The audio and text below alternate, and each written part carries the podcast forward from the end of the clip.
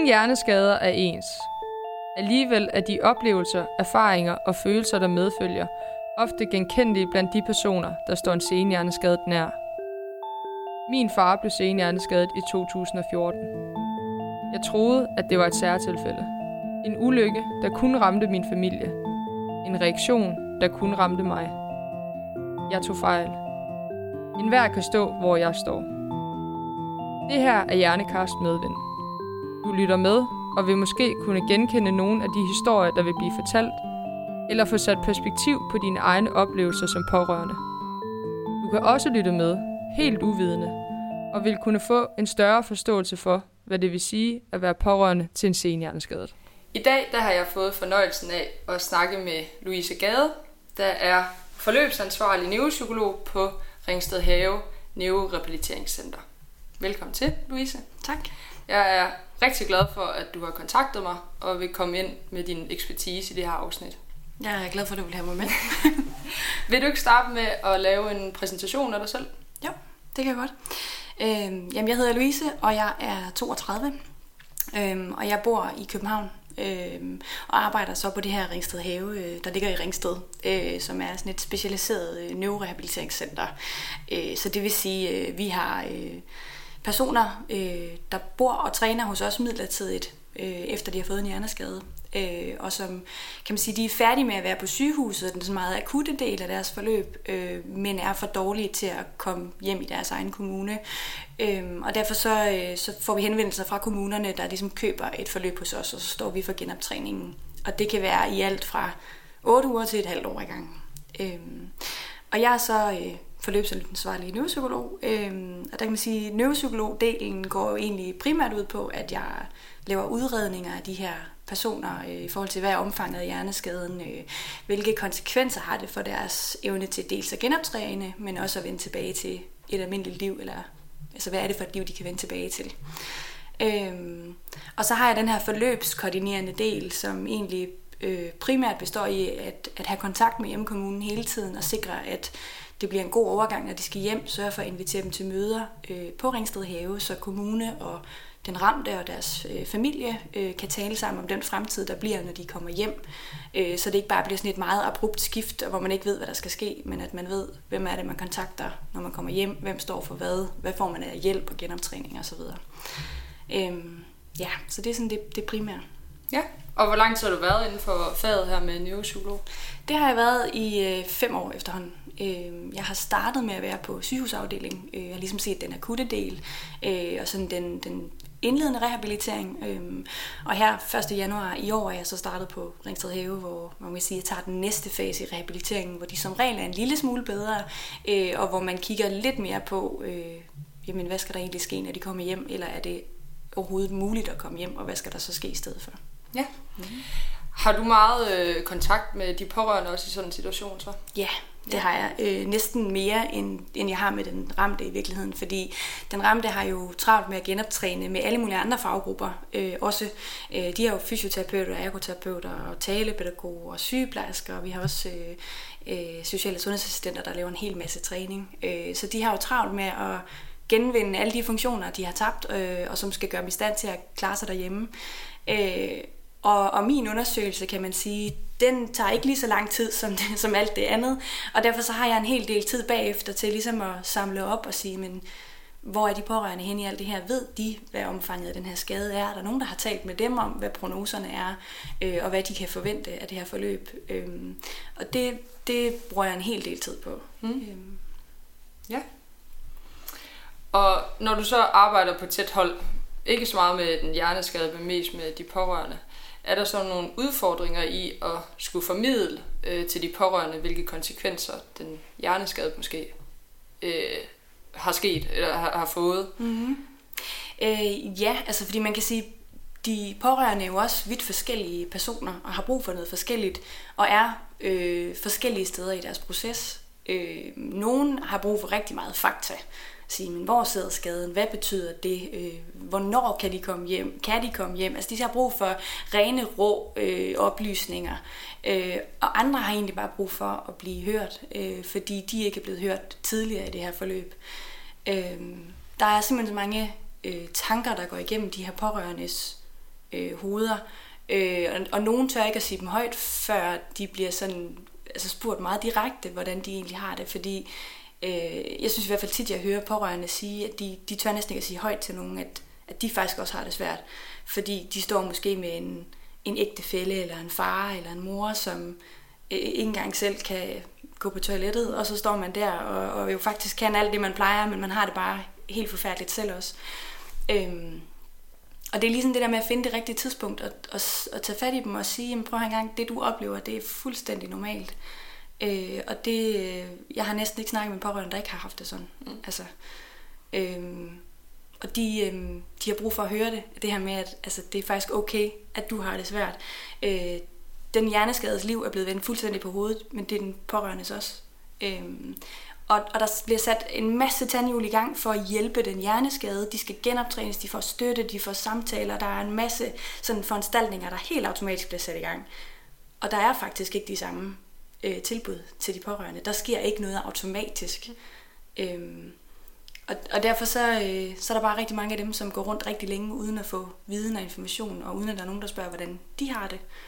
Øh, og det prøver jeg så at gøre alt, hvad jeg kan. Øh, jeg er så heldig, at jeg har et kontor, der ligger lige inden for øh, indgangen til Ringsted Have, så det vil sige, når de pårørende kommer for at besøge den hjerneskade, jamen, så kan jeg lige stikke hovedet og sige, hey, hvordan går det i dag? Hvordan har du det? Øh, og det, det tager nogle gange lidt tid, fordi øh, nogle dage så får man et, om det går faktisk fint lige nu, og andre dage så, øh, så er det lige det spørgsmål, der gør, at de bryder sammen og har brug for, at vi går ind bag lukkede dør og sidder og taler sammen i en halv hel time måske. Mm. Øhm, men det, jeg, jeg synes, det er et enormt, altså som, som psykolog er det et helt vildt givende øh, del af mit arbejde, fordi jeg har jo egentlig specialiseret mig i den her del, der hedder hjerneskade, men det at formidle skadens omfang til en pårørende, øh, og hjælpe dem på den måde også, ikke? Øhm, ja, jeg tror, jeg taler lidt i cirkler måske. Men Nej, overhovedet ikke. Jeg tænker også, at det, altså, nu som selv pårørende, tror jeg, det er vigtigt, at der er nogen som dig, fordi, øh, og det er jo ikke kun øh, i sådan nogle situationer, men det, altså, jeg har jo oplevet det meget med venner og, og venner til min far, at, at det er ham, der bliver spurgt ind til, øh, at har han det godt? Og, og, og jeg har også haft det mega dårligt over, og så tænke, hvorfor spørger du ikke, hvordan jeg har det? Altså, det er mega hårdt lige nu. Og så alligevel, så, altså man siger det jo ikke, fordi hvor vil det dog virke forkert, at, at, at jeg skulle altså, blive sur over, at der ikke er nogen, der spørger, hvordan jeg har det, når far ligger på hammel og stadig ikke kan gå. Altså, det, det, det er virkelig svært øh, at sådan finde balancen i det, synes jeg. Så jeg synes, det er vigtigt, at der også er nogen, der sådan tager hånd om de pårørende i forløbet også, hvor det jo meget handler om netop den hjerneskadet. Ja, og jeg tror, øh, nu siger du det her med, at, at øh, man kan godt næsten gå og blive vred over, at der ikke er nogen, der spørger en, eller blive ked af, at der ikke er nogen, der spørger en, hvordan man har det, og så får man dårlig samvittighed, fordi man har tænkt på den måde. Øh, og det bliver bare sådan en ond cirkel. Mm. Øh, og jeg tror, altså, den her dårlige samvittighed, det er faktisk et tema, der melder sig i alle de samtaler, jeg har med pårørende. Og den kan komme altså på forskellige måder. Øh, den kan komme, som, som vi taler om nu, ikke det her med, at man faktisk tænker på sig selv, og så føler man sig egoistisk, og så bliver det hele bare værre. Det kan også være at den her samvittighed i forhold til at sige, men jeg kan faktisk over, jeg kan ikke overskue at tage ned og besøge min far øh, i aften, og så sidder man derhjemme og bruger faktisk øh, al sin energi på at have dårlig samvittighed over, at man ikke var hos mm. ja, sin far eller sin mor, eller hvem det er, der er ramt. Ikke? Øhm, og jeg bruger faktisk rigtig meget tid på at sidde og tale med, med de her pårørende om, hvor vigtigt det er, at de har de dage, hvor de ikke er der. Øh, fordi jeg ved godt, at der er dårlig samvittighed, når de ikke er der. Øh, og den kan jeg ikke tage fra dem. Altså øh, det her med, at der, der mange pårørende, der hører undervejs fra både familie og venner og andre faggrupper øh, på sygehus og sådan noget. Nu skal du også huske at passe på dig selv. Men jeg har det sådan lidt, det, det kan man jo sagtens stå og sige. Altså, jeg siger det samme. Jeg siger også, nu skal du også passe på dig selv. Men jeg siger næsten altid forlængelse af det. Og det ved jeg godt, jeg sagtens bare kan sige, fordi så let er det ikke for dig. Øhm, men, men prøv at lægge den dårlige samvittighed lidt til side. Den må gerne være der. Den vil komme. Det kommer du ikke øh, af med sådan lige forløbig. Men, men prøv i stedet at tænke på, hvad det er, du får ud af. Og for eksempel tage en fridag. Det lyder rigtig hårdt at sige, jeg tager lige en fridag fra min hjerneskadede mand, eller et eller andet. Altså det, det kan man næsten ikke få sig til, til at sige, vel? Men de her pårørende, som er der hele tiden, de bliver jo drænet for energi. Øhm, og de gør det, fordi de vil være 100% til stede i den syges øh, proces og vise, at de støtter dem. Problemet er, at hvis man er 100% eller til stede 100% af tiden, så er man jo ikke 100% til stede, fordi man bliver drænet hver eneste gang, man er der, og man når aldrig at lade op. Så, så kan det godt være, at man er til stede hele tiden, men man er måske kun 80% øh, hustru eller datter, eller hvad man nu er. Ikke? I stedet for, at man faktisk sagde, at jeg er kun til stede 80% af tiden, til gengæld så er jeg 100% til stede, når jeg er der. Ja. Øhm, og den, man sige, den vinkel prøver jeg at give til alle de pårørende, der har den her følelse af samvittighedskvaler i forhold til ikke at være der, og ikke at kunne rumme og være der. Mm. Øhm, og, og man kan sige, hos os er det sådan, at vi har et ret stort øh, opland. Altså, de kommer, nogle kommer helt fra Nakskov, andre kommer helt op fra Nordsjælland og sådan noget. Så de kører, de kører super langt, og de har måske været hjemme og være på arbejde. Det kan være, at de har nogle børn, der også kan passes. Og de kan slet, slet ikke hænge sammen til sidst, og de gør det alt sammen med kærlighed. Mm. Øhm, og det er jo fantastisk smukt. Problemet er bare, at det kan de ikke gøre i et helt år, og det kan være, at det er så lang tid, det tager. Øhm, og så synes jeg faktisk, det er en del af hvad kan sige, mit job, at hjælpe dem til at, at være okay med, at de ikke er til stede hele tiden. Ja. At rumme den dårlige samvittighed, og forstå, hvorfor den er der, men også kunne se på den udefra og sige, den er fuldstændig ulogisk. Øhm, jeg er god nok, og jeg gør det godt nok. Mm. Øhm, det er en ret vigtig del af processen. Øhm, og så kan man sige, at i virkeligheden har det også den bonuseffekt, at, at når en pårørende er til stede på den rigtige måde, så, øh, så er forløbet også meget bedre for den hjerneskaderamte. Øh, fordi det er jo en, altså man kan sige, den hjerneskaderamte er jo også en tæt integreret del af den her familie. Og det vil sige, hvis du som datter er bekymret, eller ked af det, eller presset, øh, så kan din hjerneskade far jo mærke det. Uanset hvor meget han nu er ramt, så vil han kunne mærke et eller andet i hvert fald. Ikke? Øh, og det gør det svært for ham at fokusere på det, han skal. Så i virkeligheden, hvis jeg hjælper dig til at kunne rumme det, og kunne passe lidt på dig selv, så vil din far også være i stand til at passe bedre på sig selv, og være til stede i sit genoptræningsforløb. Det er i hvert fald min sådan, hypotese, og, ja. og jeg vil sige, litteraturen peger også på, at, at inddragelse af pårørende på den rigtige måde, det gavner rehabiliteringsprocessen. Ja. Så det er sådan en win-win i virkeligheden, ikke?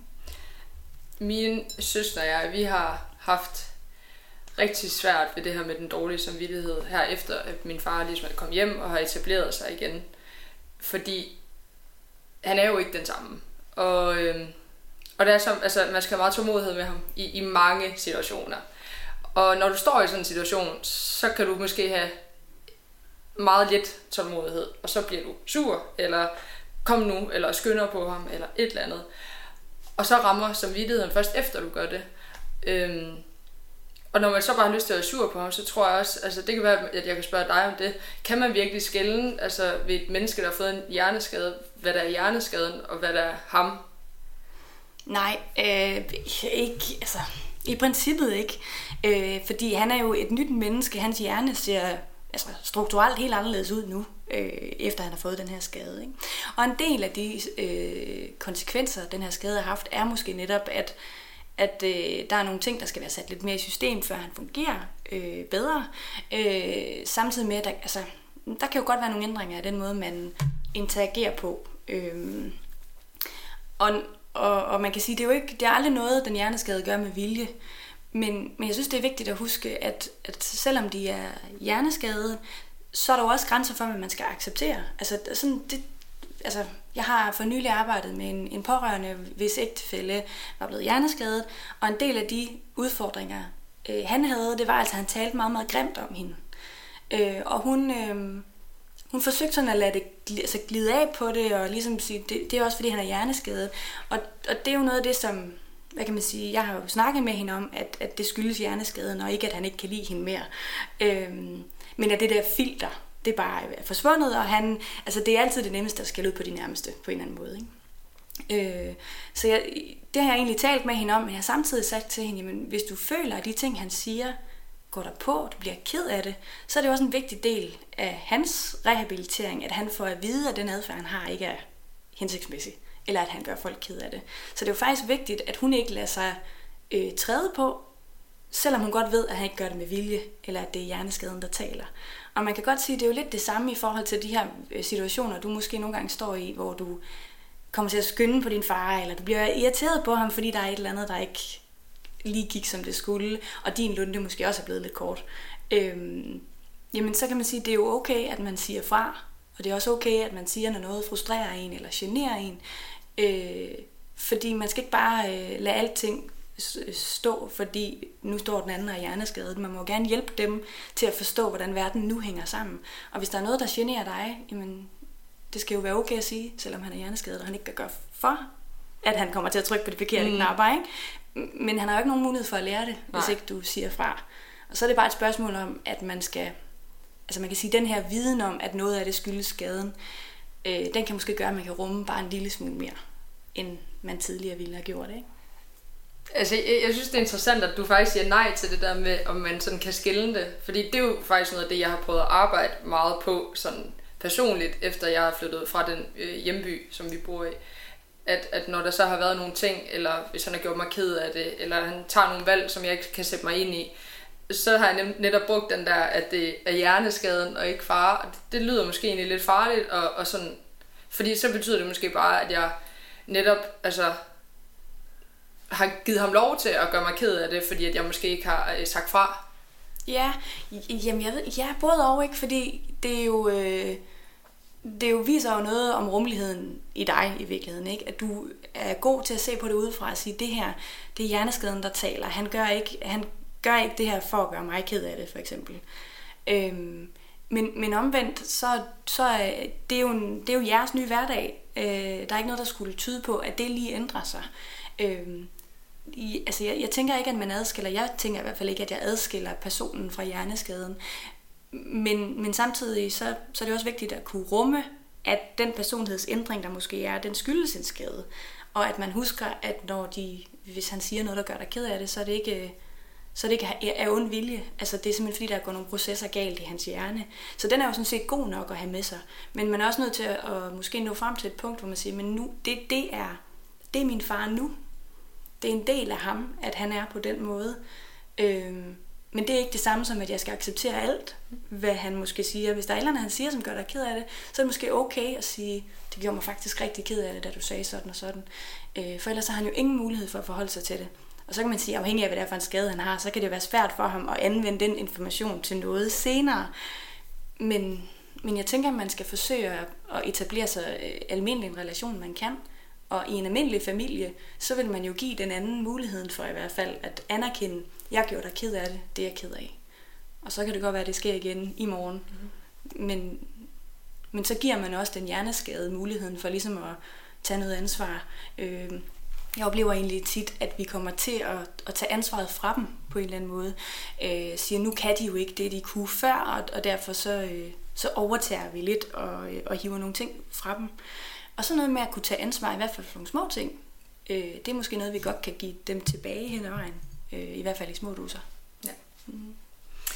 Er der nogle sådan konkrete retningslinjer, I ligger ud for pårørende øh, på Ringsted Have?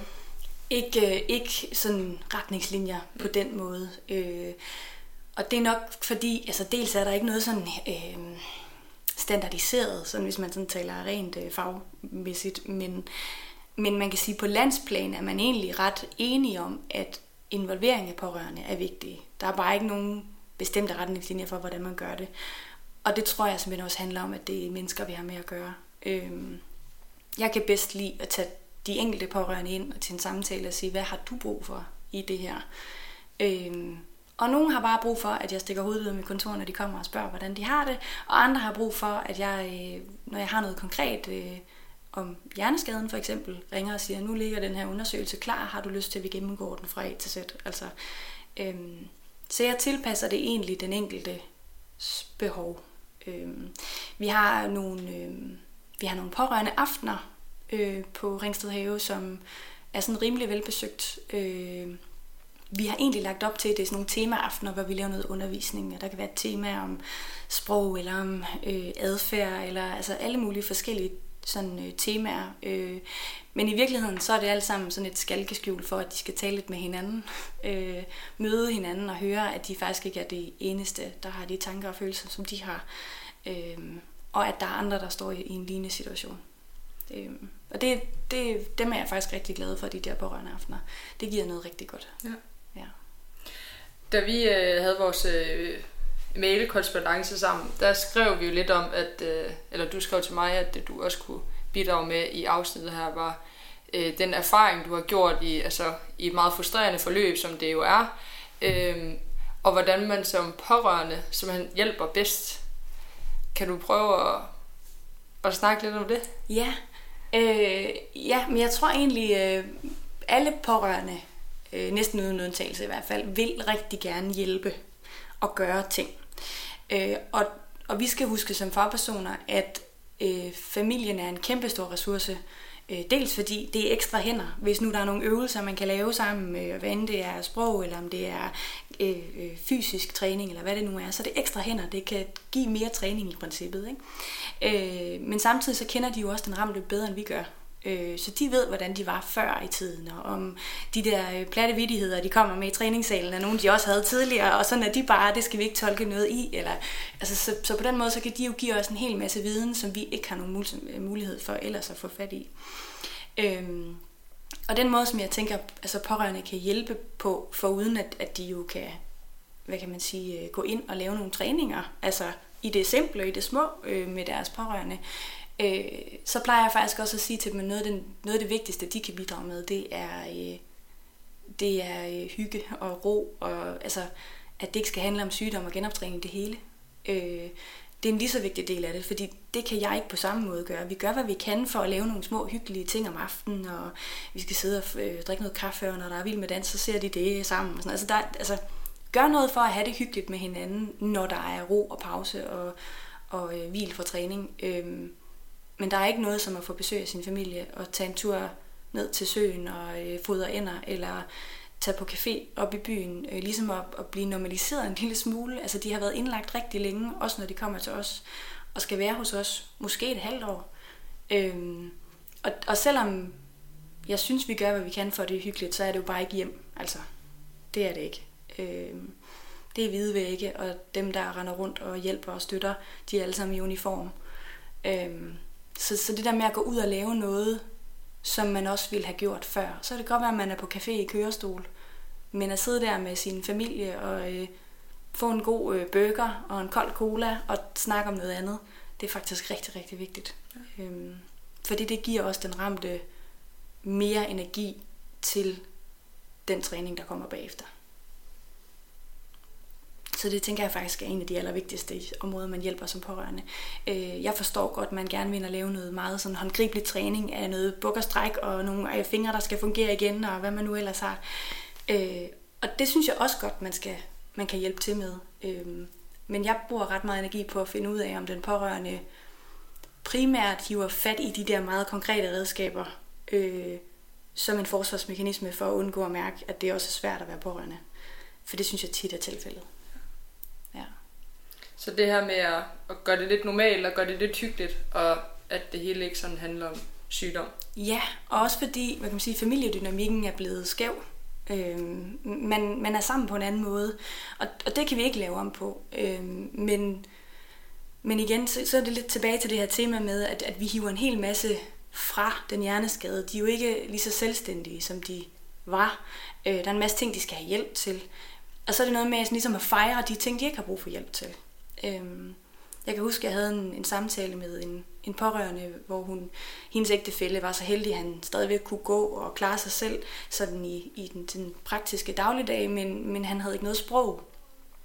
Og hun synes, det var enormt svært, fordi hun siger, at noget af det, de havde haft sammen, det var jo øh, dybe samtaler, og de har, sådan, øh, de har jo delt et helt liv med hinanden, og, og fortæller øh, altid hinanden, hvad de har lavet i løbet af sådan en dag, hvis de har været hver for sig. Øh, men hvor jeg sådan sidder og taler med hende om, jamen hvad, øh, tror du ikke også, han synes, at det er svært? Og det, det synes han helt sikkert, og hun kan jo mærke, at han er ked af det, fordi han heller ikke kan give hende den der stimulerende samtale, som hun sådan efterspørger. Ikke? Øh, man siger, men kan I lave noget andet sammen? Kan han give dig noget andet, øh, som kun han kan give dig? Jeg siger, ja, den anden dag, så, så var jeg rigtig ked af det, og så tog han mig faktisk i hånden. Og, og selvom han ikke kunne sige noget, så kunne jeg mærke, at han, han prøvede at fortælle mig, at det nok skulle gå. Og jeg siger, men, og det, det er jo kun ham, der kan give dig den omsorg. Og det er du nødt til at give ham, at han kan stadigvæk give dig noget, som ingen andre kan. Det kan godt være, at I ikke kan tale om det, I ser, når I går tur. Men I kan gå tur hånd i hånd, som I plejer. Kig på naturen og nyde den sammen. I kender hinanden så godt, at I sikkert kan kommunikere uden øh, sprog. Og det griner hun lidt af, at sagde, det kunne de jo også. Det er selvfølgelig ikke det samme, og jeg kan ikke tage fra hende, at de ikke kan tale sammen længere.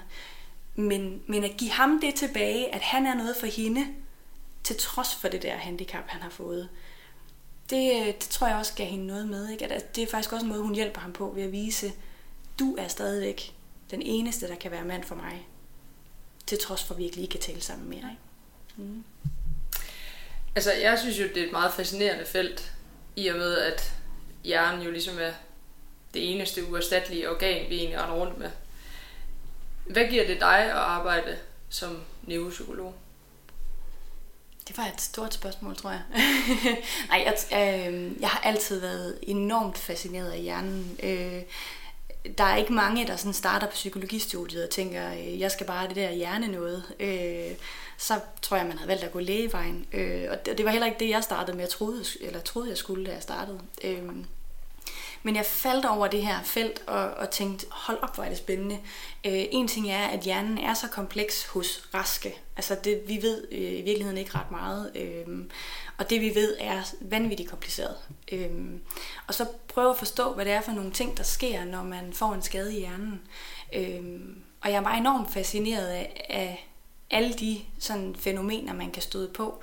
Øh, fordi en ting er de lammelser, man kan se, der kommer, men der er jo også alle mulige sådan følger på det kognitive, som er sådan de mentale funktioner, som er det, jeg sådan er specialiseret i, øh, og på det emotionelle, den måde, vi indgår i et socialt samspil på, der ændrer sig.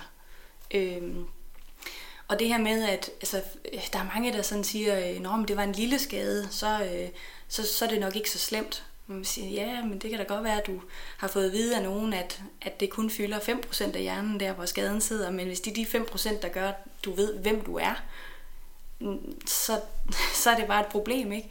Øhm, og der er hjernen bare så vildt spændende sat sammen, at, at nogle områder kan faktisk tage relativt meget skade, og så, så fungerer en del alligevel, og så andre områder er simpelthen så sensitive og sårbare, at en lille bitte skade kan gøre kæmpe ravage.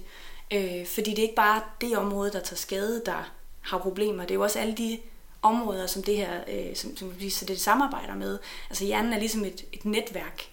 Øh, og man kan sige, går stikkontakten ud i den ene ende, så kan det altså sagtens være, at det er pæren i den anden ende, der, der dør først.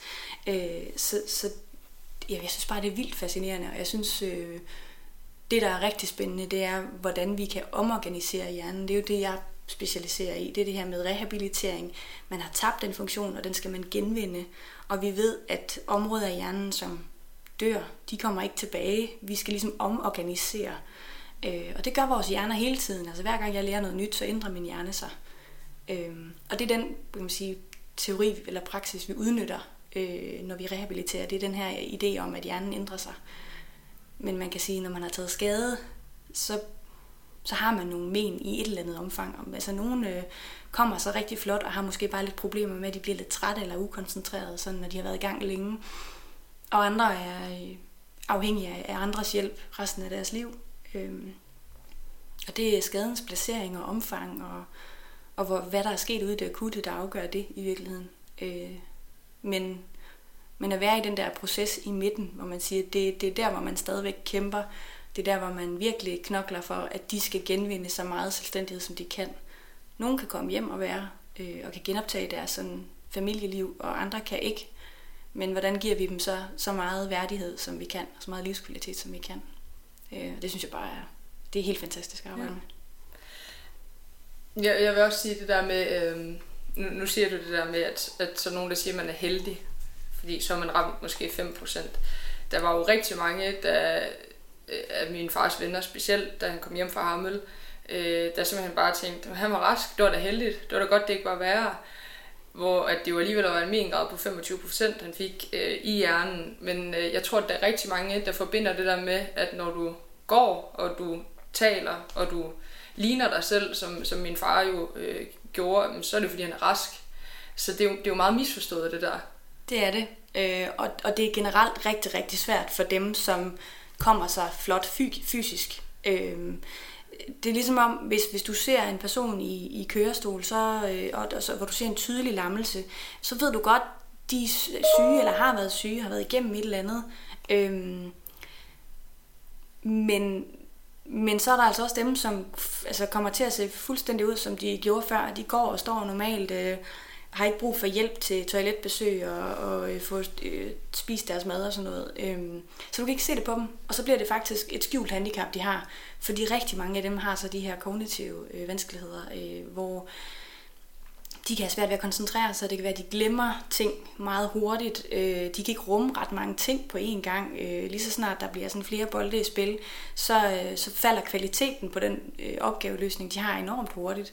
Øh, de kan blive meget hurtigt meget trætte, og, og så kan man sige, så kan det være, at de bliver irritable, eller øh, man kan sige, refleksionen over, om de ting, man siger og gør, er, er rigtige der, hvor man sidder, det, den kan også være dårlig. og det betyder, at man kan i virkeligheden komme til at og sådan også at stå i en situation, hvor man, hvor man kommer til at skabe afstand mellem sig selv og sine nærmeste, hvis man for eksempel er påvirket på adfærden, og man, kan man sige, ens venner for eksempel ikke ved, at det skyldes hjerneskaden. Øhm, og desværre er der jo også rigtig mange øh, øh, hvad kan man sige, hjerneskade, som, hvor deres ægteskaber går i stykker, øh, eller øh, venskaber, som ligesom falder fra. Øhm, og det er særlig hårdt for de her, hvor man, hvor man sige de ser normale ud. Altså normale, det, det kan, ord kan jeg ikke lide, men, men at, at de har nogle skader, vi ikke kan se. Øhm, fordi ligesom alle mulige andre skjulte handicap, hvad end det er et, altså en psykisk lidelse, eller smerter, eller hvad det nu er, så det er noget, der gør os ude af stand til at leve det liv, vi havde før. Og det kan være rigtig, rigtig svært at forstå for folk udefra. Øhm. Det, det var også det, Pia sagde i, min, eller i det tidligere afsnit, øh, at hendes eksmand snakker jo heller ikke med dem, han snakkede med før, og min far snakker heller ikke overhovedet med den meget øh, tætte, store vennekreds, han havde før, at han blev hjerneskadet. Og det er jo simpelthen ja, mangel på forståelse, og måske også øh, nogen, der ikke har egentlig haft interessen til så at sætte sig ind i, hvad det har betydet, at han har fået de her hjerneblødninger, han fik. Og så er der måske også nogen, som ikke kan øh, rumme det, øh, som synes, det er rigtig svært øh, at se deres gode ven øh, have det så dårligt. Øh, og så kan man sige, som ven er det lidt lettere lige at sige, at jeg kom ikke lige på besøg alligevel, eller, og lige pludselig så glider det ud i sandet. Det er jo lidt noget andet med familien. Øh, altså ikke, altså man kan sige, der er også nogle familier, hvor man ikke nødvendigvis har kontakt med hinanden, øh, fordi man har valgt ikke at have det, men, men det er alligevel sværere som familiemedlem at bare lade tingene løbe ud i sandet, fordi man føler en eller anden forpligtelse mm. over for den her forælder for eksempel, som har været der for en gennem hele ens liv, og som nu står i en rigtig svær situation. De er en anden, men man ved også, at det er skadens skyld, og så kan det godt være, at ens relation kommer til at være anderledes, øh, også i det lange løb. Men, men jeg ser sjældent, at familien trækker sig helt igen, selvom et ægteskab måske går i stykker. Går jeg høre Pia, der du snakkede med sidst. Øh, jamen, hun er jo også stadigvæk en stor del af sin tidligere mands liv, øh, fordi hun jo stadigvæk elsker ham. Og det, øh, det, det hører jeg faktisk ret tit, det her med, øh, altså at, at man er ikke sikker på, at man kan være i det ægteskab, men man har ikke lyst til at forlade deres liv fuldstændigt. Øh, fordi igen, man har den her erkendelse af, at de gør det jo ikke med vilje. Men det at gå fra sin hjerneskadede ægtefælle, det er ikke nemt. Og det gør man kun for at passe på sig selv i processen og sige, hvis jeg skal være der for ham, så kan jeg ikke også være i det ægteskab. Øh, og det har jeg også set flere gange. Øh, det er også igen et, øh, en grund til noget øh, dårlig samvittighed. Ikke? Det er rigtig svært, at hvad vil omverdenen måske tænke, nu går jeg fra min syge mand og sådan noget. Ikke? Det er ikke nemt, øh, men det kan altså være nødvendigt for ligesom at kunne være der, i hvert fald i et eller andet omfang for ham eller hende mm. øh, på den anden side. Ikke? Er, det ikke, er det ikke et hårdt altså arbejde lige så givende, som det måske er for dig, så tænker jeg altså, bare når vi besøgte far på Hammel eller på sygehuset, altså jeg, jeg, jeg, jeg kunne ikke, altså jeg synes, det, der var så mange indtryk, øh, og så meget ulykke på en eller anden måde også. Øh, kan det ikke være hårdt nogle gange? Jo, helt sikkert. Øh, men man kan sige, en del af, at det, man går igennem, når man uddanner sig øh, til psykolog eller neuropsykolog, øh, det er jo også det her med at håndtere den smerte, som andre bærer. At jeg skal kunne være i smerten sammen med dig, eller jeg skal kunne være i smerten sammen med den hjerneskade, hvis de har det svært med det. Men når jeg går ud af rummet, så er jeg mig igen og bærer ikke din smerte. Øh, så, så det kan man sige, det lærer man, øh, og det nogle gange, så kræver det også, at man har gjort det nogle gange, at man tør at gå ind og være i den der meget smertefulde øh, rum sammen med dem, og anerkende, at, at den smerte skal være til stede, men at vi sammen skal finde ud af at kunne rumme den. Øh, og det er selvfølgelig øh, altid forfærdeligt, når jeg sender en hjem fra genoptræningen, og, og siger, at det, det blev desværre ikke øh, dig, der skulle hjem. Du kommer ud i et bosted, eller nogen kommer på plejehjem. Altså, det er rigtig forfærdeligt at se, og det er også forfærdeligt at se de pårørende, der står og skal sende deres hjerneskadede mand eller far øh, eller mor på, på plejehjem i en alt for tidlig alder. Øh, men jeg prøver alt, hvad jeg kan at sige, selvom det blev et plejehjem, for eksempel, jamen så har vi været med til at gøre det mere tåleligt og øh, være der og være, hvad kan man sige, være med til at skabe noget livskvalitet i et liv, der desværre ikke blev, som vi havde håbet det. Øhm, men, men altså nu, vi har en, en hos os lige nu, hvor, hvor man kan sige, vi ved godt, at hun ikke kan komme hjem nogensinde. Øh, og, og ja, hun får brug for pleje døgnet rundt resten af sit liv. Det er slet ikke nogen tvivl om. Men hvis jeg nu kunne øh, hjælpe hende til at kunne i hvert fald sige til og fra, hvis der var noget, hun gerne ville, at hun kunne give udtryk for, at hun gerne ville noget, eller noget, hun ikke har lyst til, eller hun kunne give udtryk for, at hun havde smerter, så er det også en højere livskvalitet. Øhm, og jeg bliver helt høj, når jeg kommer ind til hende, som sjældent har ord, og som øh, i mange timer i døgnet er bevidsthedspåvirket. Jeg kommer ind ad døren til hende og siger, godmorgen, og så får jeg et godmorgen tilbage. Jeg bliver altså helt høj, fordi det, altså, det vil være for hårdt at skulle kigge på hendes situation og sige, hold da op en tilværelse, fordi det er, det er forfærdeligt. Og jeg altså, føler med hende, og jeg føler med hendes familie, som skal se hende i den situation. Men, men jeg er nødt til at gå derfra med de positive ting, der er. Og det kan godt være, at det er bitte, bitte små ting. Men det er et liv, der er blevet reddet, og vi skal gøre, hvad vi kan, for at det liv kan leves. Øhm, og der er nogle pårørende, der siger, jamen, det havde måske været mere nådigt, om man så havde fået lov til at lukke øjnene, at man ikke var overlevet. Og det, øh, det er der helt sikkert også nogle tilfælde af. Men, øh, men man må sige, øh, når nu det blev sådan, at de overlevede, så, så synes jeg, at vi skal gøre alt, hvad vi kan, for at gøre det liv så godt, som det overhovedet kan blive. Og nogle gange, så kommer de ikke ret langt, men lidt har også ret. Ja. ja. Så nu, når, nu har du beskrevet lidt om hjernen og hvor kompleks den egentlig er. Vil du så sige, at der ikke er en hjerneskade, der er ens? Altså der er jo det der slang, at der er ingen hjerneskade, der er ens. Øh, ja. ja, både ja og nej. Altså i virkeligheden, fordi når jeg får en øh, journal ind ad døren og skal forholde mig til, hvad det er for en ny øh, ny person, der kommer ind til os og skal genoptræne, så går jeg ind og kigger efter, hvor sidder skaden henne, og så danner jeg mig allerede en hypotese. Så jeg ved, der er nogle bestemte centre, der kan noget bestemt, og jeg ved, at, øhm, at de to hjernehalvdele kan ligesom næsten det samme, men der er nogle små variationer. Så jeg kigger lidt på, hvor sidder skaden, øh, hvor stor er den, og hvad har der ellers været. Øhm, men derfra, så er der ikke meget, der nødvendigvis er ens. Jeg kan sagtens have to skader, der på papiret er den samme, men hvor forløbet er vidt forskelligt, og hvor deres udfald er vidt forskelligt. Øh, og det er jo fordi, det er to forskellige mennesker, der er ramt. De har haft hver deres liv. Øh, den ene er måske højtuddannet, den anden øh, er arbejdsmand, den ene har en, altså, øh, ikke noget familie, og den anden har en stor familie. Og, altså, der er bare store forskelle på, hvordan har du levet, hvem er du som person, øh, er du sådan en, der knokler på, eller er du sådan en, der hurtigt giver op? Altså, din personlighed betyder noget, og alt det, du har gennemlevet inden, betyder noget. Så, øh, så jeg kan ikke på forhånd øh, sige, hvad udfaldet bliver. Jeg kan godt øh, give nogle kan man sige, prognostiske overvejelser på baggrund af skaden, og også når jeg har talt med personen og familien, give nogle altså, bud i hvert fald. Men, men de er aldrig ens, og jeg, det er altid lidt med forbehold, fordi jeg kender heller ikke den person, der kommer ind ad døren. Og nogle gange så overrasker de. Så var der bare meget mere gejst inde bagved den der skade, og lige pludselig så er der bare hul igennem. Øh, så, så man kan ikke øh, generalisere. Nej. Det er rigtig vigtigt at huske. Ja, Louise. Tak fordi, at du øh, vil deltage. Selv tak. Hvorfor sagde du egentlig, eller hvorfor kontaktede du mig egentlig i, i første omgang?